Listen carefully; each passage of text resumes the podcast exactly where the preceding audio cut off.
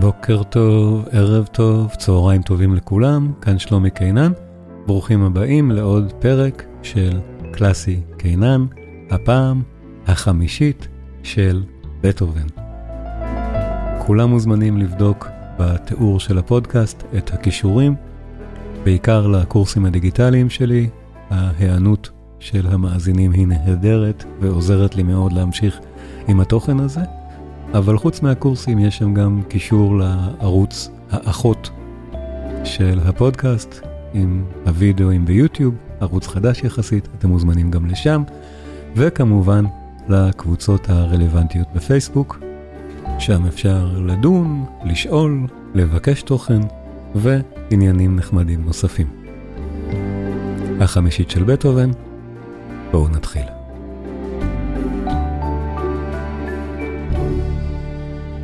אין, אני חושב, שום דבר יותר ידוע במוזיקה מזה.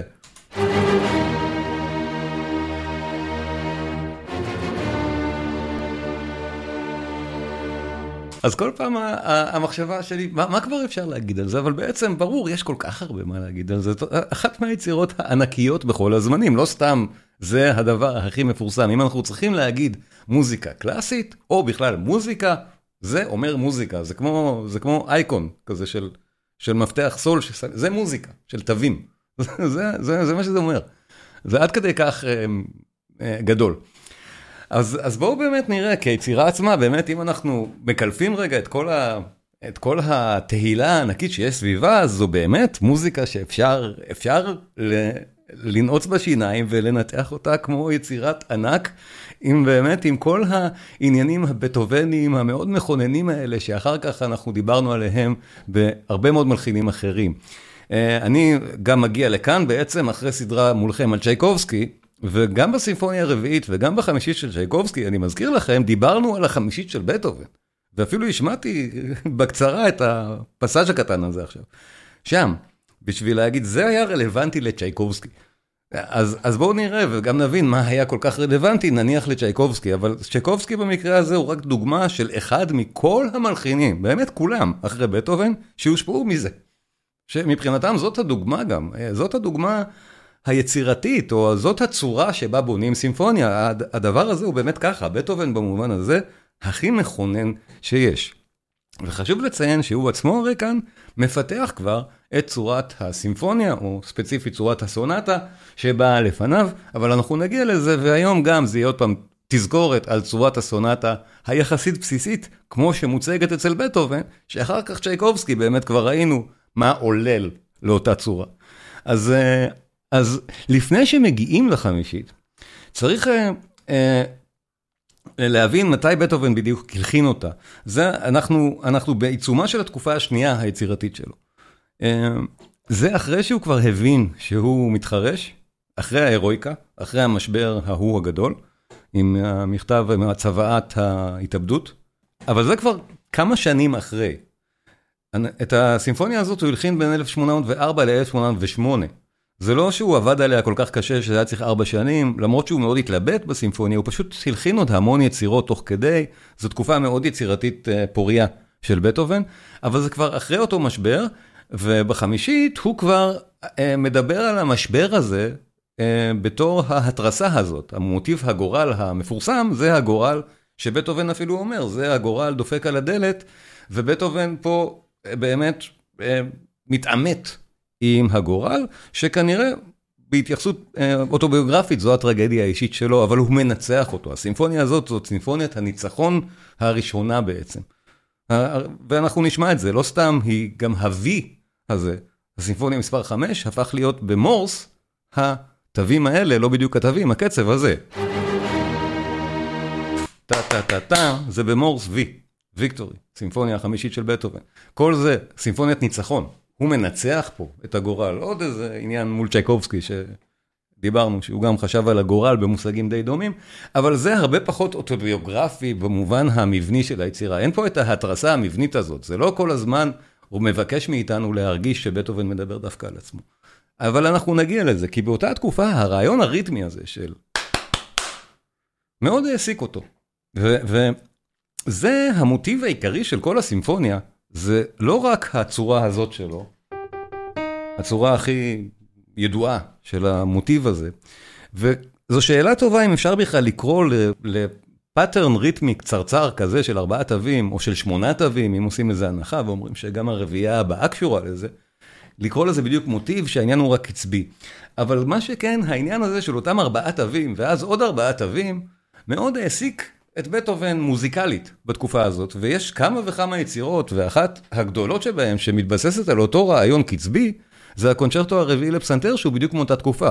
עוד יצירת מופת די מנוגדת באופייה לסימפוניה החמישית, מ-1806, אבל, ובדיוק הוא עבד על הסקיצות של הסימפוניה החמישית, אפשר לראות במחברות התווים שלו, שהיצירות היו מאוד קרובות אחת לשנייה בראשו, במחשבה שלו, גם השישית, אבל המוטיב העיקרי, שמתחיל את הפרק הראשון של הקונצ'רטו הרביעי לפסנתר, בדיוק מאותה תקופה, בואו ניזכר, הוא גם מוטיב של ארבעה תווים כאלה ועוד ארבעה תווים.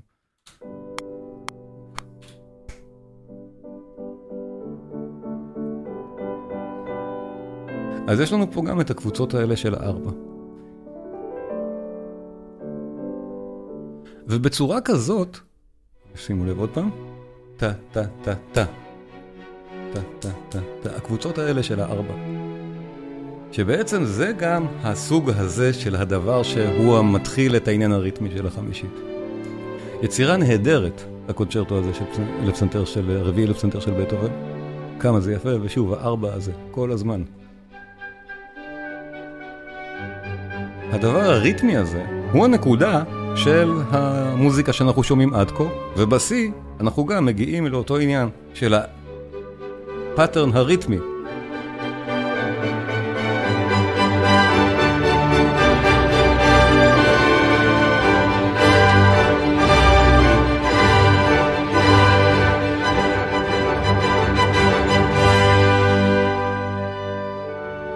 ואז עוברים לנושא השני, נפלא לא פחות, אבל זה יצירה ליום אחר. הסימפוניה החמישית באמת חולקת את אותו עניין, את אותו רעיון של לקחת pattern ריתמי כזה קצר של ארבעה תווים, שבנוי האמת די דומה, נמצא אחרת על התיבה, אבל הוא די דומה מבחינת הארבעה והאחרון הזה, ו, ולעשות ממנו את העניין. אבל באותם, באותו pattern של ארבעה תווים, בתוך הסימפוניה החמישית שאנחנו נשמע, יש כבר התייחסות לתוך אותו pattern בעוד מקומות בסימפוניה, וגם במובן הזה, זה די מיוחד. בטהובן מתייחס לטה-טה-טה-טה הזה, לא רק בהתחלה, אלא גם בהמשך.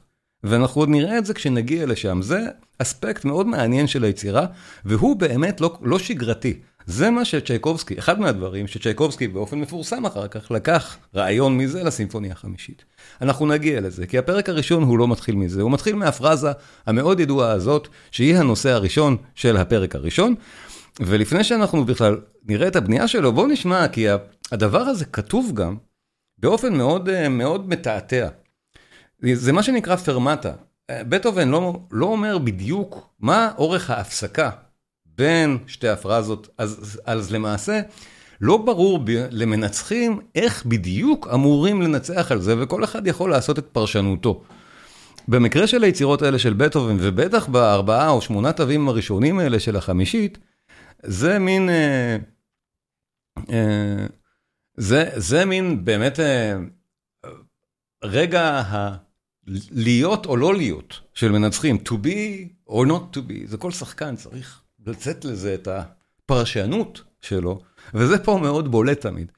ובואו נשווה רגע רק, רק את ההתחלה של שלוש הקלטות מופתיות. אנחנו היום נשמע את מה שאתם רואים, את מה שאתם רואים אצלי, את קלייבר. אה, אבל אני רוצה להשמיע את קלמפרר. רק את ההתחלה, איך הוא מתחיל את זה? בואו בוא נשמע. הוא הכי כבד, או הכי מסורתי, הקלטה נהדרת, מומלצת מאוד, שימו לב לארבעה תווים הראשונים, ובכלל, לכל האווירה שבה קלמפר מגיש את היצירה.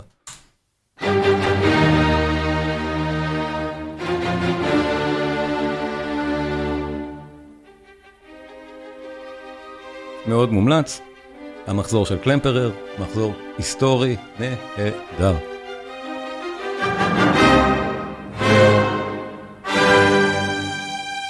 שימו לב, כל העצירות האלה, המנצחים בוחרים איך לעשות אותם. כותבים לי שלא שומעים באתר, אני מתנצל, אני לא יודע מה לעשות עם זה, אולי אהוד אם מעודכן, יכול לעזור לנו.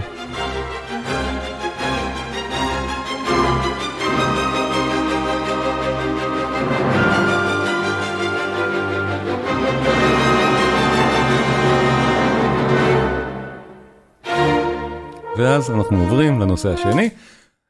קלמפרר זו קיצוניות אחת. שימו לב איך גרדינר תוקף את זה. גרדינר הקיצוניות קיצוניות ההפוכה של מבצע עם תזמורת של כלי התקופה של בטהובן, לכן גם זה נשמע טיפה יותר נמוך בכיוון הכלים, ושימו איך זה פה באמת אחרת לגמרי, ובטח שההתייחסות הקצבית לפרזת הפתיחה המאוד, המאוד משמעותית הזאת.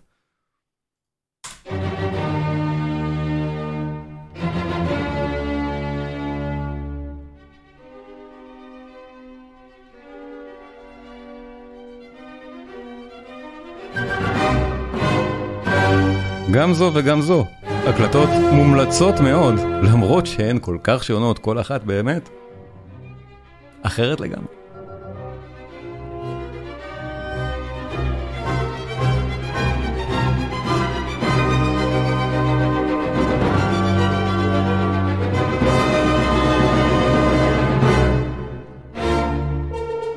והגענו לנושא השני, הפעם הרבה יותר מהר, כי ההקלטה הזאת הרבה יותר מהירה. אבל שימו לב, אפילו רק בתווים הראשונים, איך כל אחד מפסק את זה אחרת.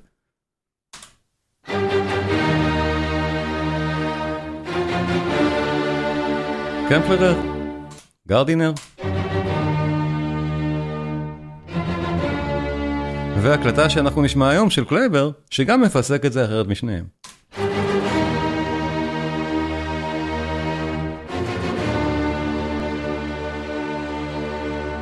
To be or not to be. זה כזה, כמה זמן בין ה-to be לבין or not to be, המנצח מחליט בשביל האפקט הדרמטי. זה דבר שהוא נהדר וחייבים תמיד לזכור, וההקלטות כולן מומלצות, כל השלוש הקלטות האלה שהראיתי, הסימפוניה של בטהובן יש מאות הקלטות נפלאות שלהן, אבל באמת, המחזורים האלה הם נהדרים. ההקלטה של קלמפרר היא לא חלק ממחזור, הוא לא, לא קלמפרר, סליחה, של אה, קלייבר, היא לא חלק ממחזור, עוד נדבר על זה, הקליט רק את החמישית והשביעית, הקלטה מאוד מומלצת. אבל בואו נראה את הפרק הראשון עצמו ומה קורה בו. יש לנו כמובן צורת סונטה קלאסית, במקרה הזה יש שינוי קל אחד שבטהובן עושה לאותה צורה קלאסית, והוא עושה אותו בשביל אפקט דרמטי. הנקודה היא באמת המוטיב הגורל הזה. כמו אצל צ'ייקובסקי בסימפוניה הרביעית, שיש לו את מוטיב הגורל שלו, שהוא עובד כמו תמרור, הוא מציין אותו בכמה פעמים בתוך, בתוך הפרק, חמש פעמים הדבר הזה חוזר, עוצר לנו את ההתרחשויות, אומר הנה הגורל, ואז ההתרחשויות ממשיכות. אז הוא לוקח את הרעיון מפה שבטהובן עושה את אותו דבר, מוטיב הגורל חוזר חמש פעמים. אבל במקרה של בטהובן הוא נמצא אורגני לגמרי בתוך אותו מבנה קלאסי של צורת סונטה של בטהובן ומוצרט. שאנחנו נזכר מהי, הצורה בעצמה היא, היא לא מסובכת. יש לנו נושא ראשון, נושא שני, נושא ראשון, נושא שני חוזרים שוב, זה חלק שנקרא אקספוזיציה, וכשהם חוזרים שוב זה רה-אקספוזיציה. אחר כך יש לנו את הפיתוח של הנושא הראשון והשני, ובסוף רקפיטולציה של הנושא הראשון והשני. זה ממש פשוט, וכאן מאוד קל לראות את זה. בטהובן משתמש באותן נקודות.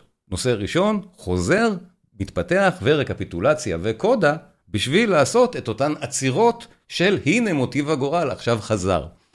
אז איפה הוא משנה פה מעט את הכללי הצורה ממוצרט והיידן בפר... במקרה הזה? הוא שומר עליהם מאוד יפה.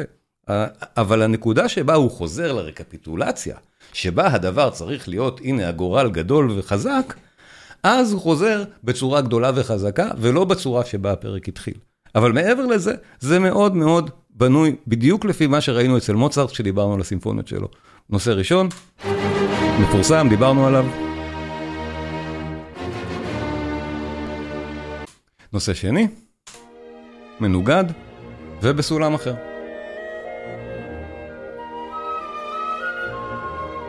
ואז הגורל, התמרור, חוזר לנו, שוב, במסגרת כללי הסונטה, הוא אמור לחזור לנו, בתור הנושא הראשון של הרה-אקספוזיציה, אז הוא חוזר.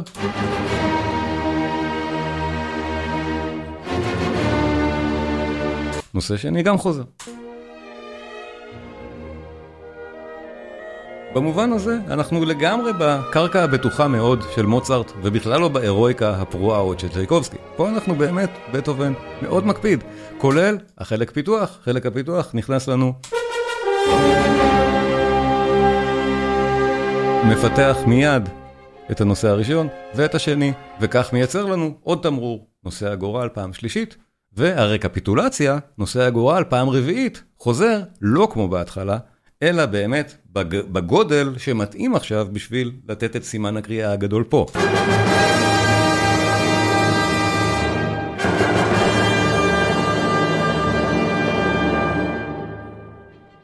ושוב יש לנו את הנושא השני. לפי כל כללי הסונטה, וזו הצורה, זו צורת הסונטה, בלי שינויים. ככה היא אמורה להיות. נהדר.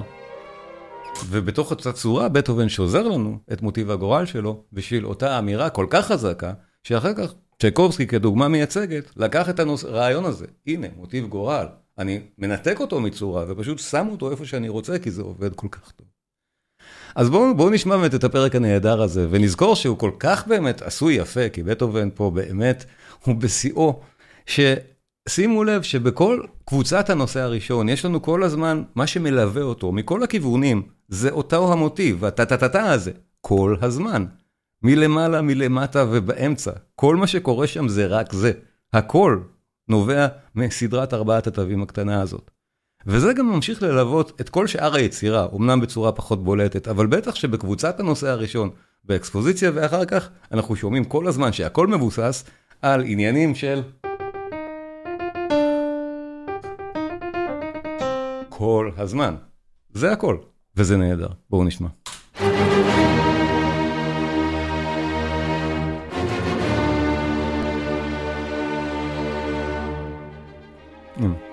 הכל דברים קטנים שהם הפרזה הזאת, בכל מיני צורות.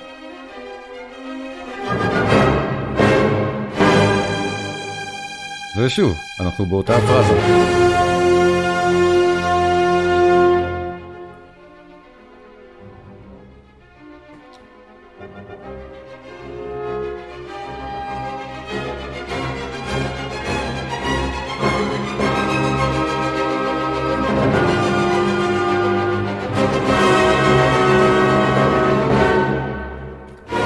נושא שני, נכנס נהדר, מנוגד לראשון, לירי.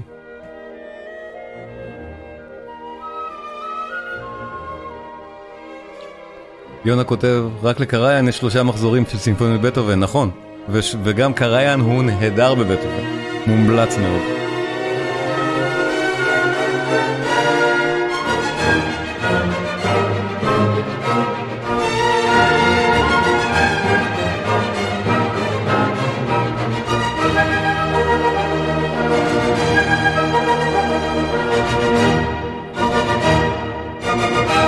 והגורל דופק על הדלת. שוב. את הפאוזה, עצירה, חזרנו לנושא הראשון. צורת סונטה, קלאסית.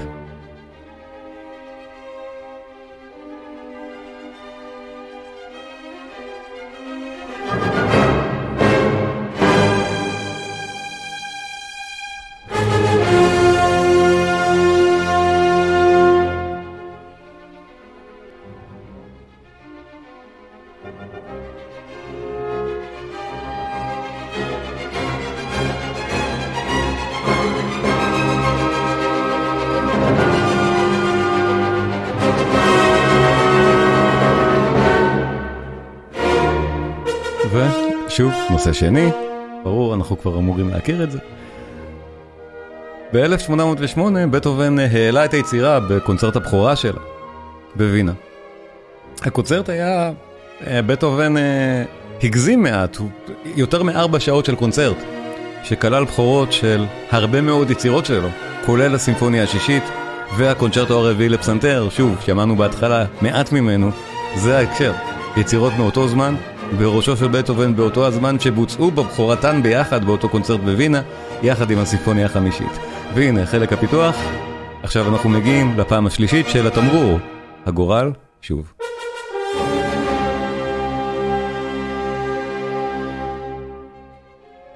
ושוב, בהתאם לכל כללי צורת הסונטה. אפשר לשמוע שזה חלק פיתוח. הפעם השלישית שהוא חוזר הוא שונה מהפעמים, הראשון, מהפעמיים הראשונות, ולמאזין ברור שיש לנו פה משהו אחר. ובטהובן מפתח את זה נהדר.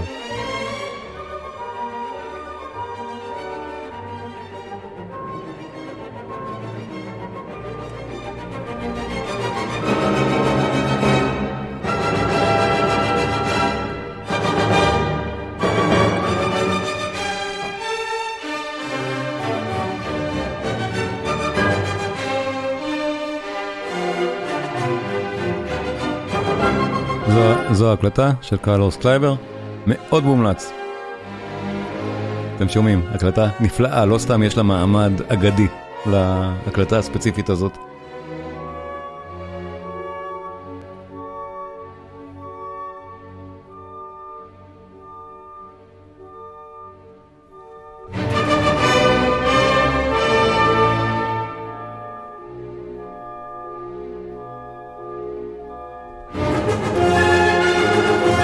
שימו לב, מוטיב הגורל, בגדולתו.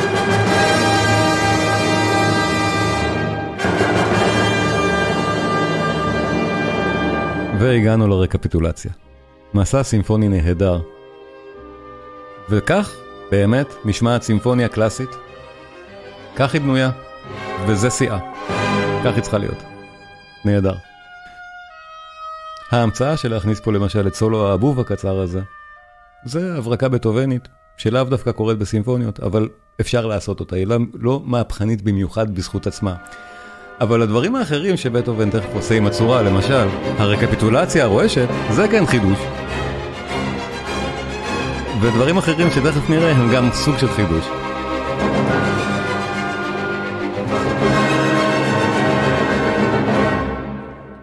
ולפי כל הכללים, הנושא השני חוזר לנו עכשיו שוב, הנושא השני הלירי. ברקפיטולציה, אם אנחנו זוכרים, זה חוזר בסולם אחר מאשר בפעם, באקספוזיציה, אבל אנחנו מזהים את הנושא.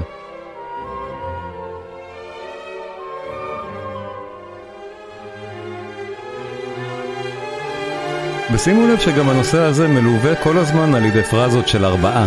גם כאן יש לנו את הארבע הזה, שכל הזמן הוא השטיח שיש לנו מתחת לכל היצירה.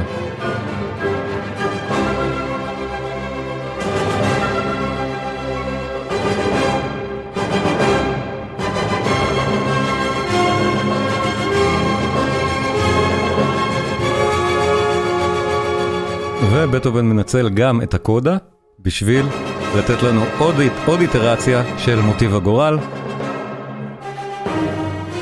בפעם האחרונה, וברור שזו הקודה. עוד פיתוח בעצם של מוטיב הגורל, והפיתוח השני שלו, אבל זה מהווה עוד תמרור, וכך חזרנו על מוטיב הגורל שש פעמים במהלך הפרק.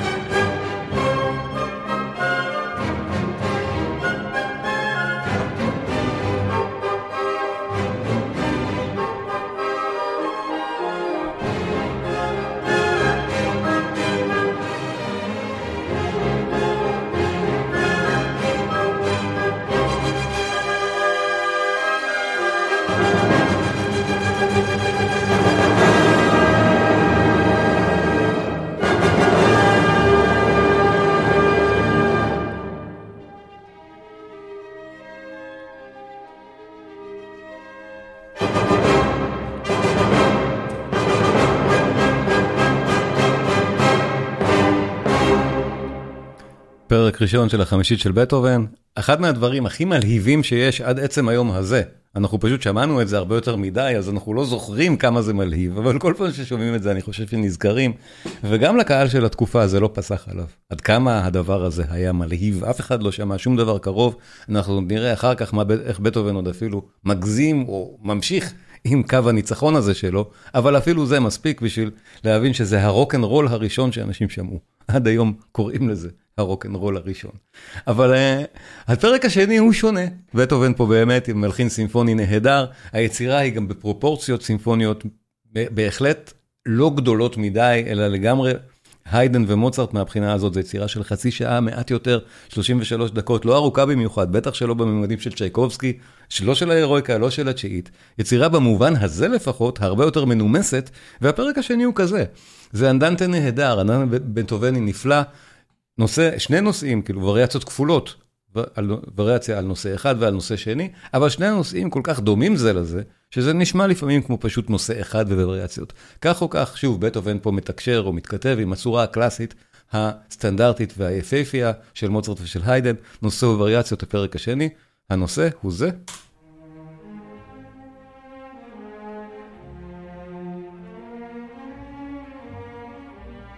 זה הנושא הראשון, ותכף כשיגיע הנושא השני אני אגיד, זה הנושא השני, תוכלו לשמוע כמה הם דומים בעצם, והווריאציות, אבל אחר כך הם על הראשון, על השני, על הראשון, על השני. וריאציות כפולות.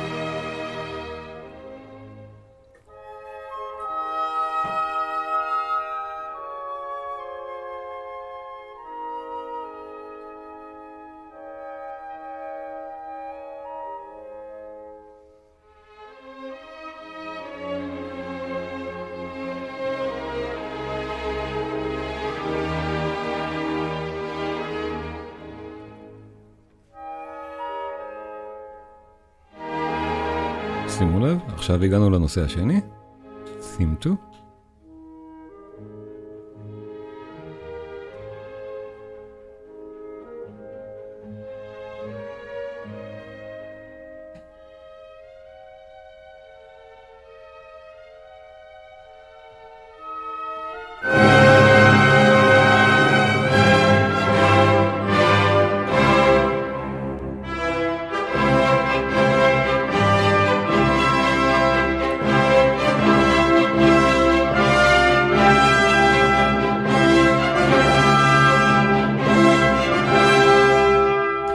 ודאי, הנושא והווריאציות זה גם חלק מהמבנים הסימפוניים המאוד אה, שמאפיינים את התקופה הקלאסית של היידן ושל מוצרט, כמו צורת הסונטה בפרק הראשון.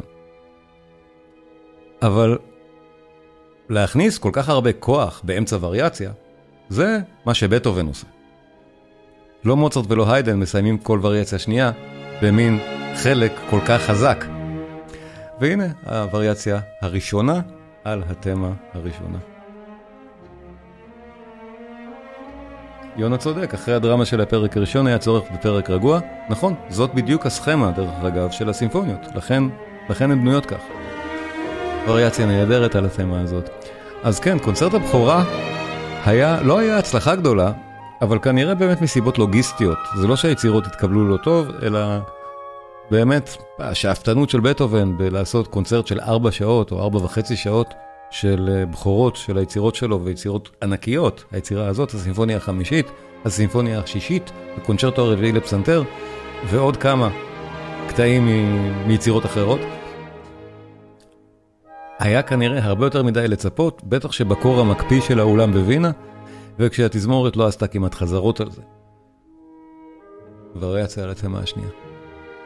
ושימו לב שהווריאציה הזאת גם תסתיים בפאוור, בחלק עם הרבה מאוד כוח, כמו התמה השנייה קודם. שוב, מה שבטהובן מכניס לסוגה זה את הדברים האלה.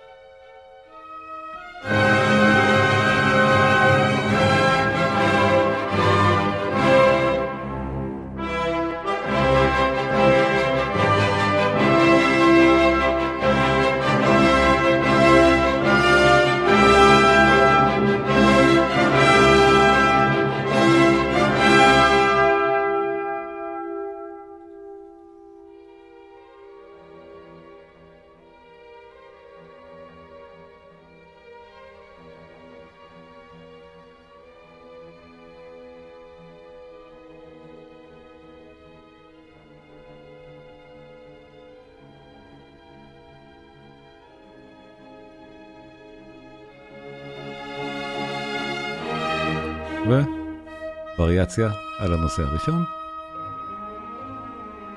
ומי שבאמת מכיר ואוהב בטהובן מזהה כבר את הסגנון הזה של הווריאציות שמופיע בכל כך הרבה יצירות שלו, סימפוניות ואחרות. אפשר לזהות בצליל את הווריאציה הבטהובנית הזאת, עם הליווי הכל כך יפה הזה בחלקי 16 מאחורה.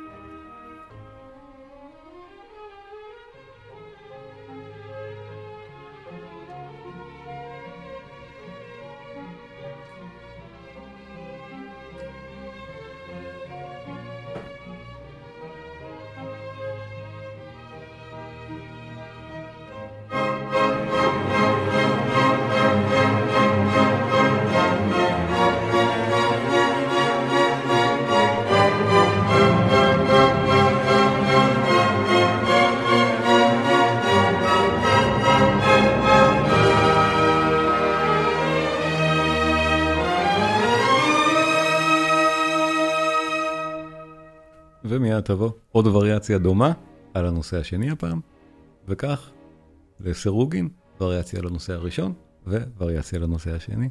הנה עכשיו זה בא.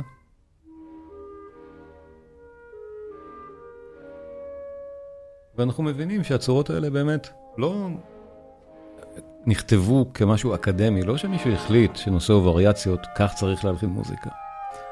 אלה דברים שנוצרו באופן אורגני, בשביל שהמאזין יוכל לעכל מוזיקה אינסטרומנטלית, שעל פרקי זמן כל כך ארוכים.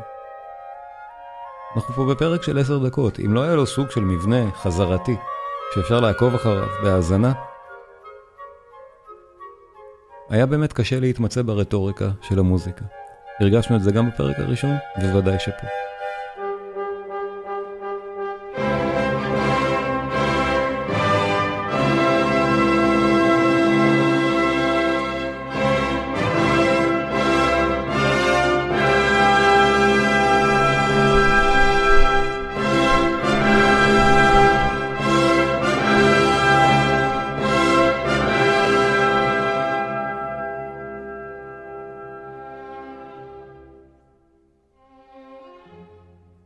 אז באמת הקונצרט הראשון, הבכורה בווינה, בקור מקפיא, שלא נוגנה כל כך טוב, אבל עדיין, היצירות משם, ובעיקר החמישית, גם השישית, גם הקונצ'רט הרביעי לפסנתר, אבל בעיקר החמישית, זכו מהר מאוד להצלחה מסחררת. וריאציה על התמה הראשונה שוב, וריאציה נהדרת. מעניין שבטהובן שינה את היצירה אחרי הבכורה. יש ברשותנו את התווים של, ה... של הביצוע הבכורה של היצירה, שהם שונים מעט מהתווים שבסופו של דבר פורסמו שנה אחר כך. בטהובן שינה את זה. ומעניין לראות באמת איזה חלקים ומדוע הוא שינה. הדברים שהיו חשובים לו זה באמת קוהרנטיות של המבנה. שהיצירה תהיה ברורה, קצרה, קומפקטית וברורה לגמרי. ואנחנו תכף נראה באמת מקום מאוד ידוע שאותו בטהובן שינה בעקבות אותה, אותו קונצרט שהוא כנראה שקל מחדש את האימפקט של מוזיקה כזאת.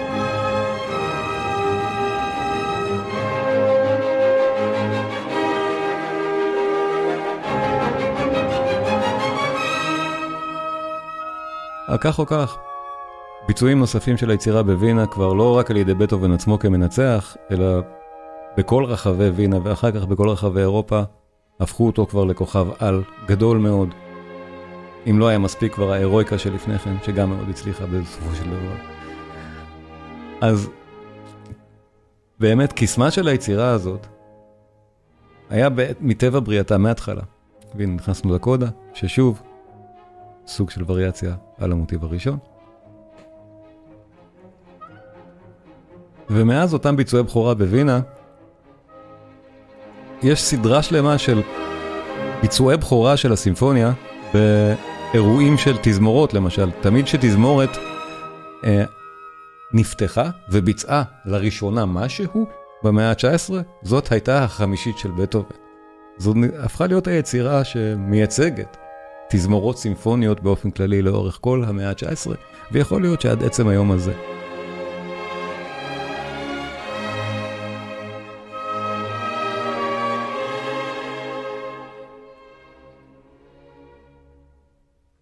ושימו לב, יש לנו עוד וריאציה אחרונה, בעצם על חלק הקודה שמתבסס על התמה השנייה.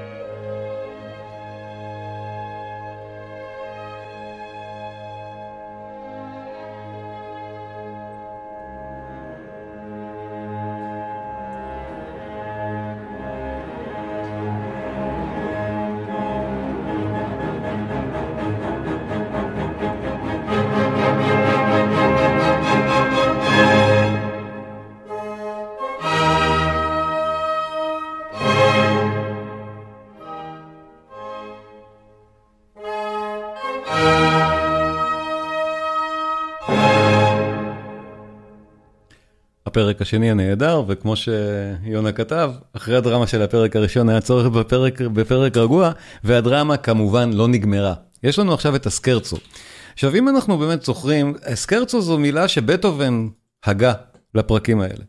הוא כאמור די נצמד או די מתקשר כאן בסימפוניה החמישית עם הצורה הקלאסית של היידן ומוצרט, אבל במקרה של סקרצו הוא לא מוותר על ההמצאה שלו שהיא הסקרצו. בניגוד למינואט והטריו שהיה מקובל אצל היידן ומוצרט עד שבטהובן החליט לקרוא לדבר הזה סקרצו ולשנות לגמרי את האווירה נגיד ככה של הדבר. זה לא שהסקרצו הוא במשקל אחר, זה עדיין בשלושה רבעים או משקלים דומים, אבל מה שקורה עם, של, הסקרצי של בטהובן, בניגוד למינואט והטריו, שהם באמת לא קשורים לריקוד. והם אה, דברים שאפשר לעשות, לעשות איתם כל מיני עניינים אחרים לגמרי, וזה מקרה, מקרה דוגמה שבטהובן פה מלחין פרק סימפוני ועושה מה שהוא רוצה. הסקרצו והטריו זה, אמורים לחזור מהמינואט והטריו, זה מינואט, טריו ושוב מינואט. יש לנו א', ב', א', ואמורים לחזור בצורה דומה, זאת אומרת, אנחנו מזהים באותו הריקוד את האלף, אז את הב', ואז את אותו האלף שחוזרים להתחלת הריקוד. בטהובן פה חוזר להתחלה, אבל במין צורה מאוד מאוד משונה, תכף אנחנו נראה גם למה הוא עושה את זה. אה, וזה השינוי הגדול בין הסימפוניה, בין, ה, בין הגרסה הזאת של הסימפוניה שמנוגנת לבין הגרסה הראשונה שהייתה.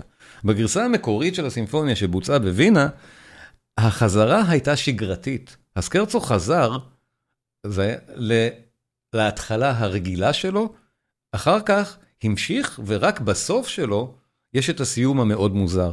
בטהובן החליט לוותר על זה, והוא מיד עובר לסיום המוזר הזה בלי אותה חזרה. הוא קיצר את הפרק בהרבה מאוד זמן, בשביל לייצר באמת אפקט דרמטי חזק. וזה משהו שבטהובן מרשה לעצמו כאן לעשות, ופה הסימפוניה באמת סוטה מהמבנה הקלאסי המקובל. אנחנו גם נראה שיש פה את העניין של הבנייה המוטיבית המאוד מעניינת, ששוב, אה, צ'ייקובסקי התייחס אליה. מה שקורה פה מבחינה מוטיבית, לא מבנית, זה שוב חזרה לאותו רעיון של ארבעה תווים ששמענו כבר מהקונצ'רטו לפסנתר, מהקונצ'רטו הרביעי לפסנתר ומפתיחת היצירה. הטה-טה-טה-טה, הדבר הזה חוזר לנו כאן. האם זה מוטיב או לא, זה לא אותם תווים, הוא לא חוזר לנו... הוא לא חוזר לנו עם הפיגורציה הזאת, הוא חוזר לנו בפיגורציה אחרת. רק את זה. אז זה לא בדיוק אותו ליין, אותו, אותו קו מלודי, זה לא בדיוק אותו מוטיב, אבל ברור שיש פה התייחסות לאותו רעיון ריתמי. אז, אז זה הנושא הראשון של הפרק הזה, חוזר לנו באופן מאוד מאיים בעצם להתחלה, ובאופן מאיים, זה נשמע ככה.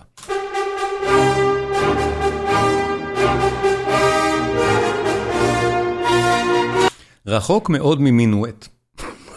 ברור למה זה לא מינואט וטריו.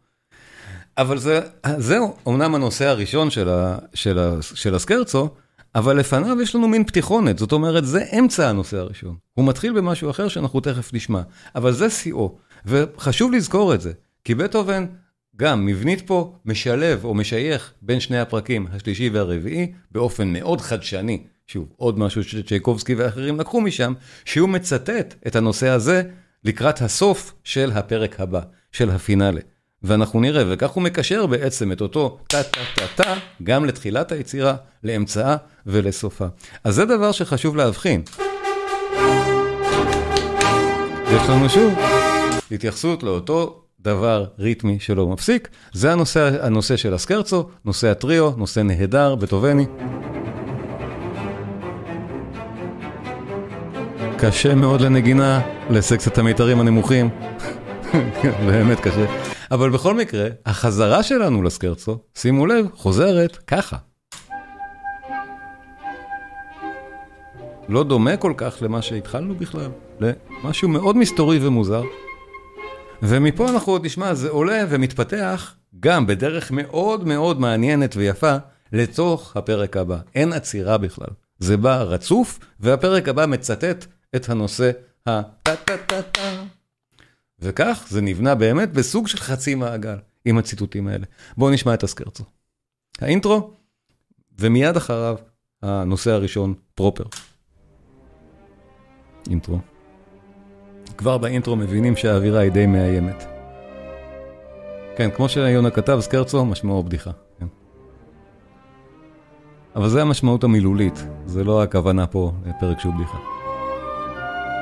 והנה, נושא הריתמי.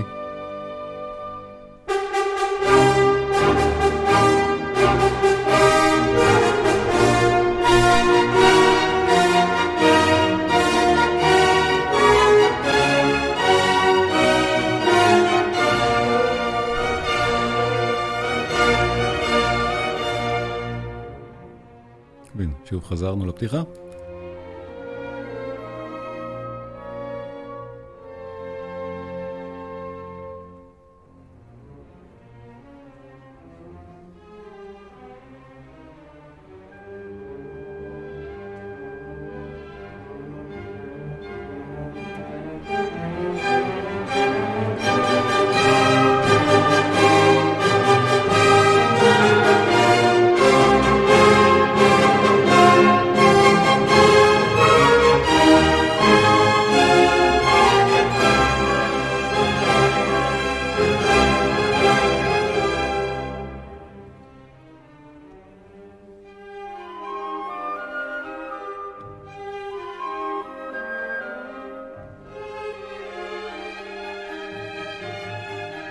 ושימו לב לעלייה שתקרה עכשיו, לפני היציאה מה, מהסקרצו לקראת הטריו, לקראת החלק האמצעי, ונשווה את זה אחר כך לעלייה שקורית בסוף הפרק.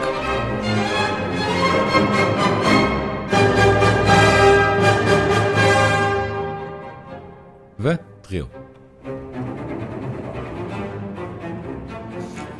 אז שוב, השם, מינואט וטריו, זה מה שנתן בסופו של דבר את השם לחלק האמצעי של הסקרצו והטריו.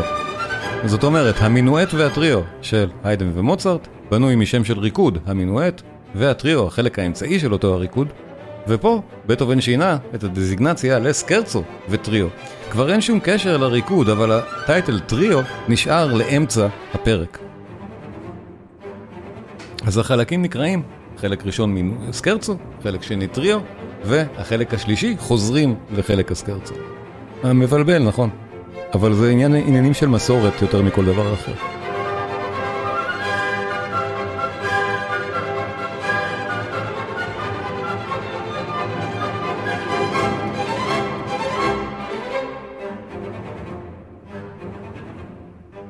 אז עכשיו ברור, הציפייה בסימפוניה היא שאנחנו נחזור לחלק הסקרצו, במקרה הזה דרך האינטרו, דרך החלק, החלק הקטן שקדם לו, ופה באמת בטהובן חוזר, סליחה, חוזר לסקרצו בדרך מאוד מעניינת, מרומזת, והמוזיקה באמת עתידה להישמע, שונה לגמרי, הכל בפיציקטו, בפיאנו, הכל מאוד מאוד חלש, בכלל לא תוקפני, אבל עדיין מעט ספוקי.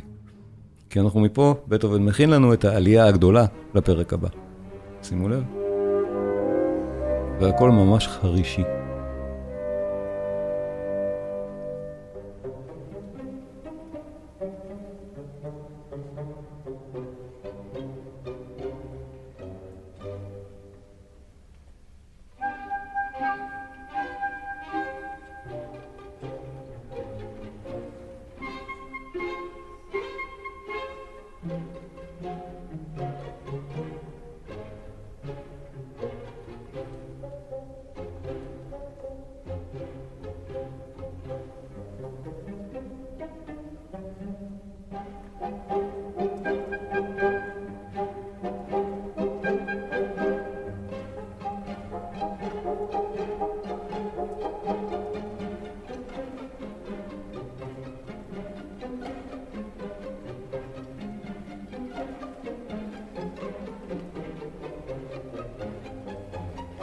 אז להגיע לכאן, בלי לחזור בכלל על הסקרצו, על ההתחלה, כמו שהיא הייתה, אלא רק לסיים את זה בדרך הזאת, זה באמת משהו די מעניין שלא נעשה לפני כן, ולכן כנראה בטהובן לא היה כל כך בטוח, ובגרסה הראשונה זה באמת לא היה ככה.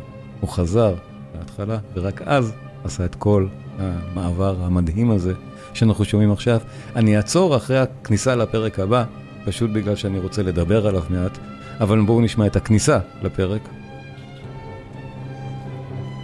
אחת מהכניסות הכי מפורסמות שיש במוזיקה, כל כך משפיע.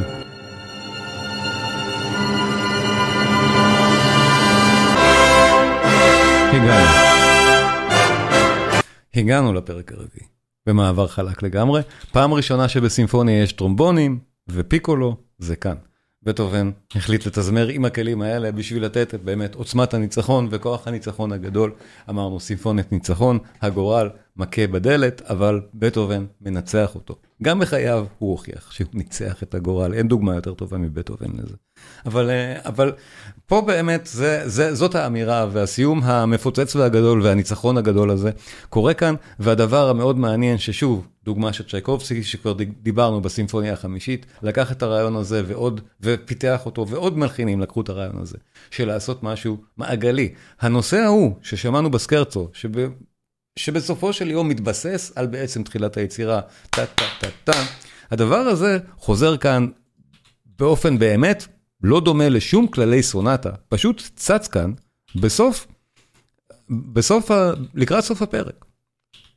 הוא, הוא מגיע מעט לפני הרקפיטולציה, בתוך חלק הפיתוח, בצורה כזאת.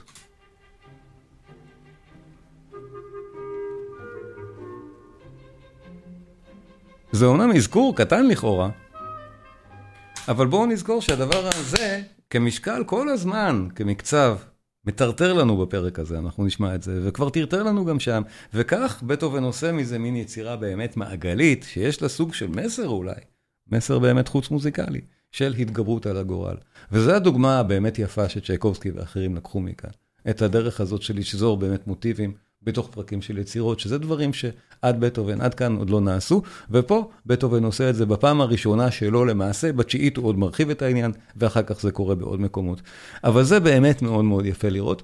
ויש לנו כאן שוב פרק בצורת סונטה, שחוץ מזה, חוץ מהאלמנט הקטן הזה, היא סטנדרטית. נושא ראשון.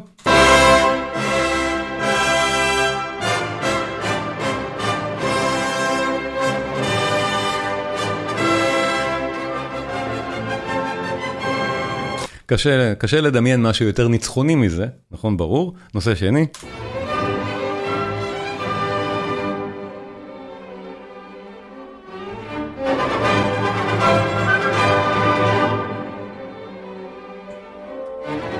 נושא ראשון חוזר.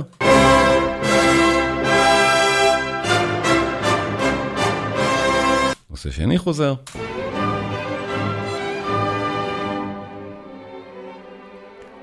פיתוח של שני הנושאים, מתחילים מהנושא השני.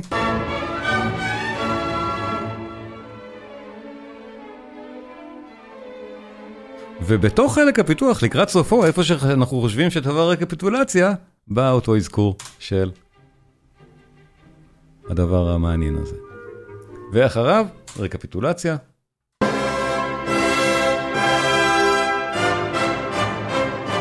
נושא שני וכולי, עד הקודה שמה שקורה בה גם כבר מפורסם, אולי אפילו ידוע לשמצה. הסיום של הסימפוניה החמישית, נגיע אליו, אבל עליו כבר נכתבו אפילו בדיחות, נגיד ככה. עדיין, הפרק הזה הוא נפלא, ואחד מהרגעים הניצחוניים ביותר במוזיקה, בטח של המאה ה-19, בטח של הקהל ששמע את זה לראשונה אז.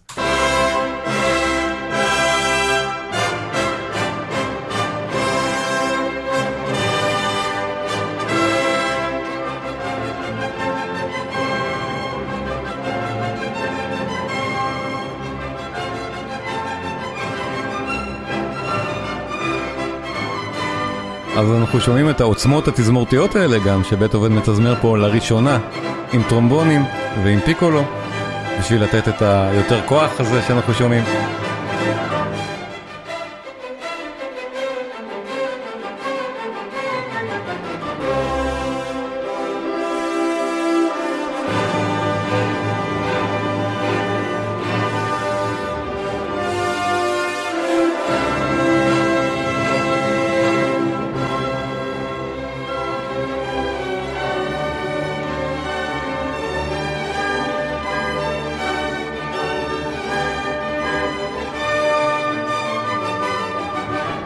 נושא שני.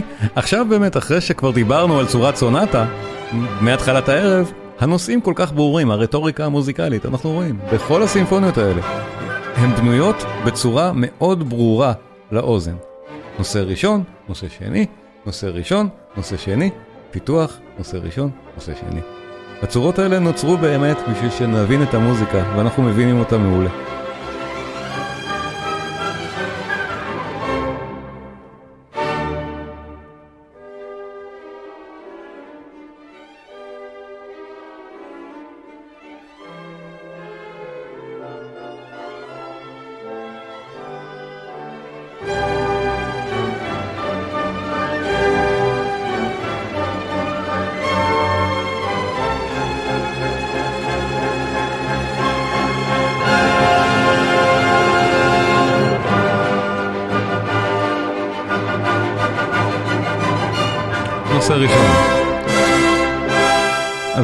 שומעים בעצמכם כמה זה אפקטיבי, הנושא הראשון חוזר, ברור לנו שזה הנושא הראשון שחזר ואנחנו יכולים ממש לעקוב אחרי זה כאילו שזה שיר.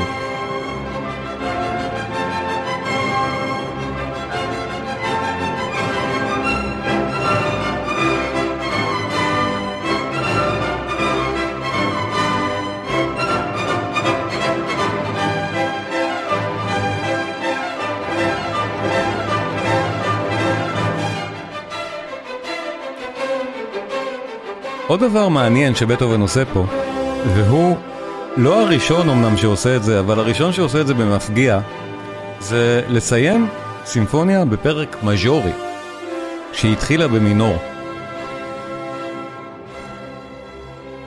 על זה הוא אמר, או כתב באופן מאוד מפורסם, ש...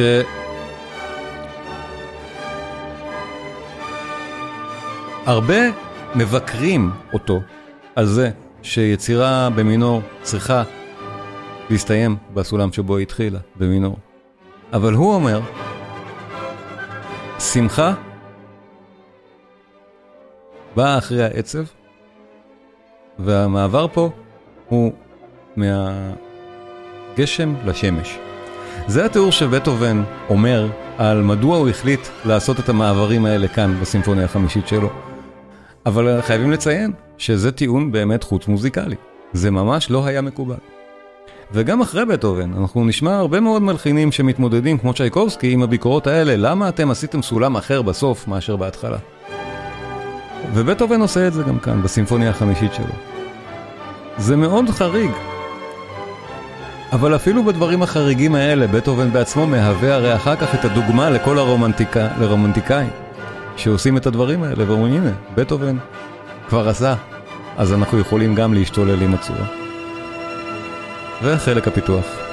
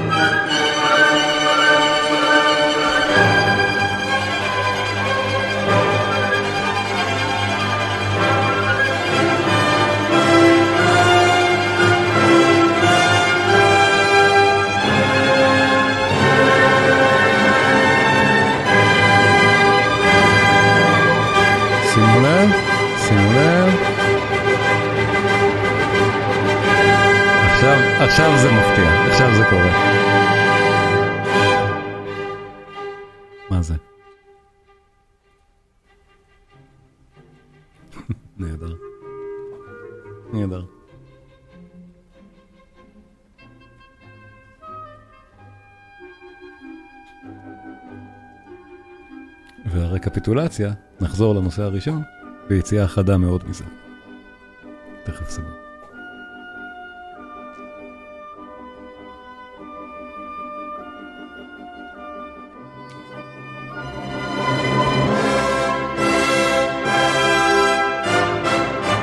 וחזרנו לנושא הראשון.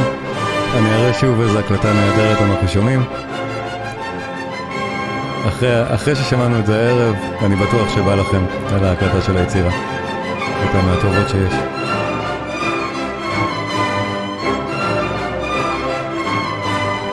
נוגה, לשאלתך, היצירה היא בסולם דו מינור, והוא מסיים אותה בדו מז'ור, במז'ור המקביל.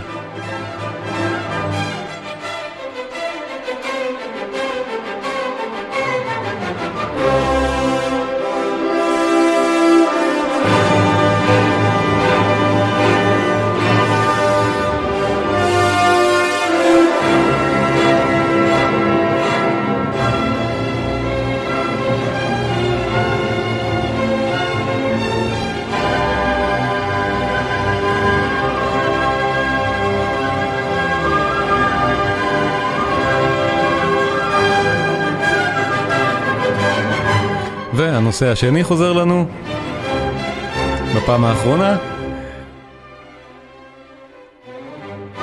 ואת הסיום באמת, אנחנו תכף נשמע את הקודה הזאת של בטהובן עם הסוף המאוד... uh, מאוד סימפוני של היצירה הזאת, בואו נגיד ככה, אם יש אה, סוף של סימפוניה שהוא מפורסם בתור סוף, זה הסוף הזה, אנחנו נגיע לשם.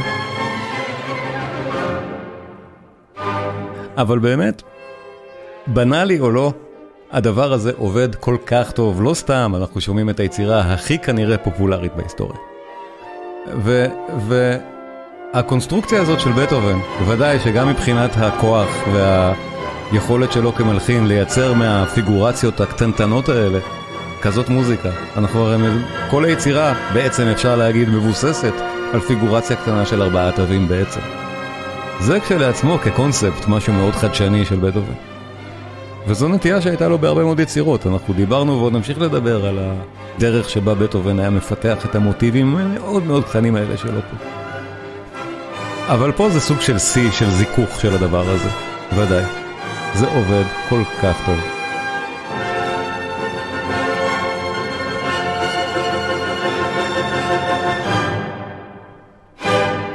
ואנחנו נכנסים, נכנסים לקודה, כאילו הסתיים, הסיום הזה הוא עוד איכשהו סביר, נכון, אם זה היה מסתיים פה, אבל זה לא הסתיים.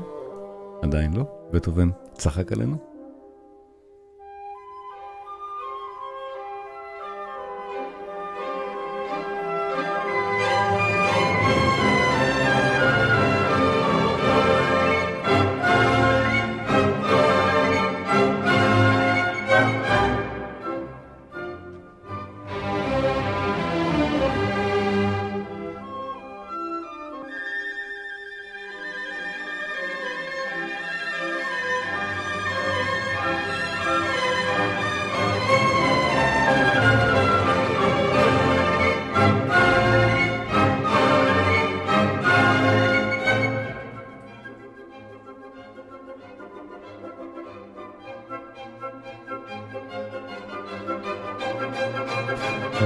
נשמע את אותן קדנצות של הסוף.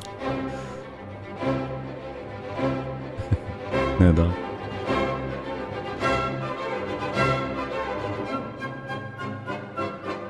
אז כבר אנחנו שואלים, מתי אתה הולך לסיים את זה ואיך? וכל הזמן אנחנו בונים לנו משהו לקראת הסיום. כל הזמן, אבל זה לא. ועכשיו, הגענו לאקורד הגדול, אולי? מה קורה?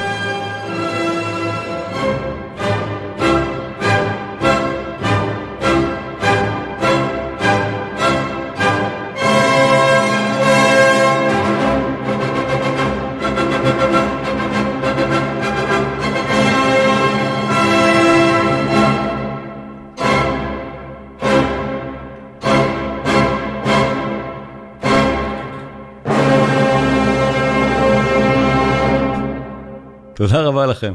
חמישית של בטהובן, איזה יצירה נהדרת. לפני שנפרדים, תנו לי לספר לכם על הקורסים הדיגיטליים שנמצאים כבר ברשת. קלאסי קינן, הקורסים הדיגיטליים של שלומי קינן. הקורסים מיועדים לחובבי מוזיקה מעמיקים שרוצים לדעת יותר. המפגשים מועברים בלשון בהירה וקלה, בלי צורך בקריאת תווים או השכלה מוזיקלית. השיעורים כוללים גם המלצות על ביצועים והקלטות של היצירות. בכל קורס יש שיעור פתוח אחד לצפייה ללא תשלום, מה שאומר שזה שווה, אפילו אם אתם לא רוצים לשלם עליהם, יהיה לכם שם תוכן לראות בחינם. הקורסים שכבר יש, באך, מוזיקה מגן העדן. עמדאוס, המוזיקה האלוהית של מוצרט. מבוא למוזיקה של ריכרד וגנר. בטהובן, העוצמה והיופי. וחדש, מאלר, המשורר הסימפוני.